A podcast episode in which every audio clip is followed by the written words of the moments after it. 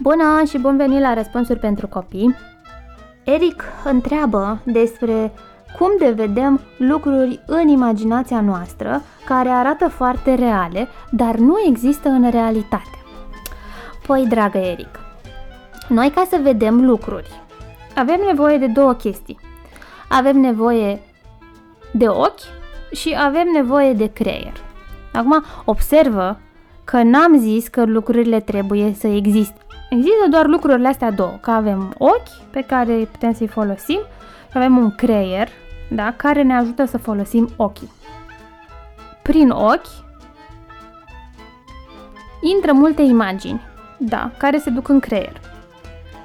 E, cum să zic, ca într-un aparat foto. Da, aparatul foto sau telefonul de la aparatul foto de la telefon are o gaură, da, prin care intră uh, lumina, da, și prin care vedem toate obiectele din jur.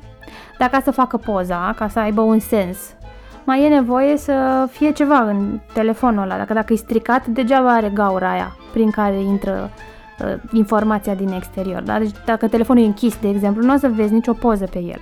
Deci el trebuie să funcționeze cu toate mecanismele din interior, ca prin gaura de la aparatul foto al telefonului să intre lumina și tot ce se vede în exterior și apoi să apară pe ecranul telefonului.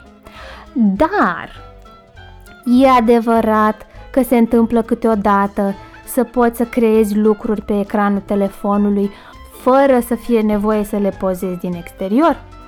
Sau e adevărat că după ce faci o poză pe telefon poți să o editezi?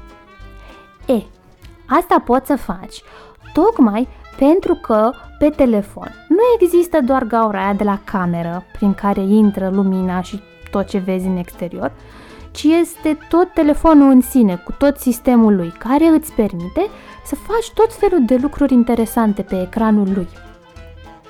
Așa face și creierul nostru. Da?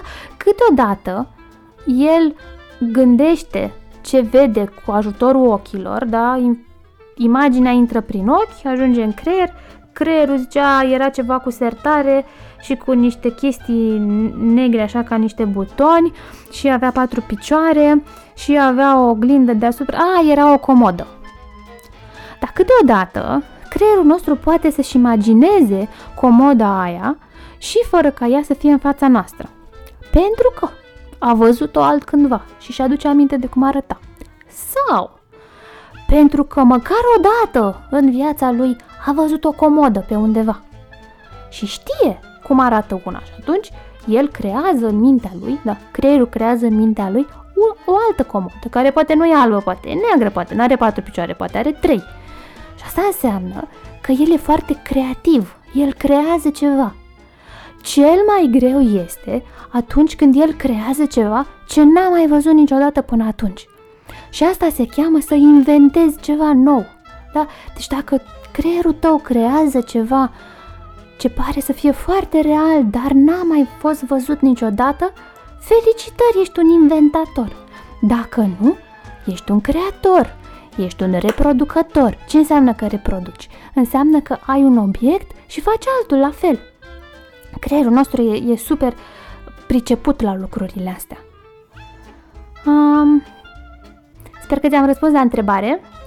Dacă aveți alte întrebări, mergeți la mama, la tata și spuneți să, spuneți-le să mi le trimită. Sau întrebați unde ați putea voi să-mi scrieți, dacă știți deja să scrieți, ca să-mi trimiteți întrebările.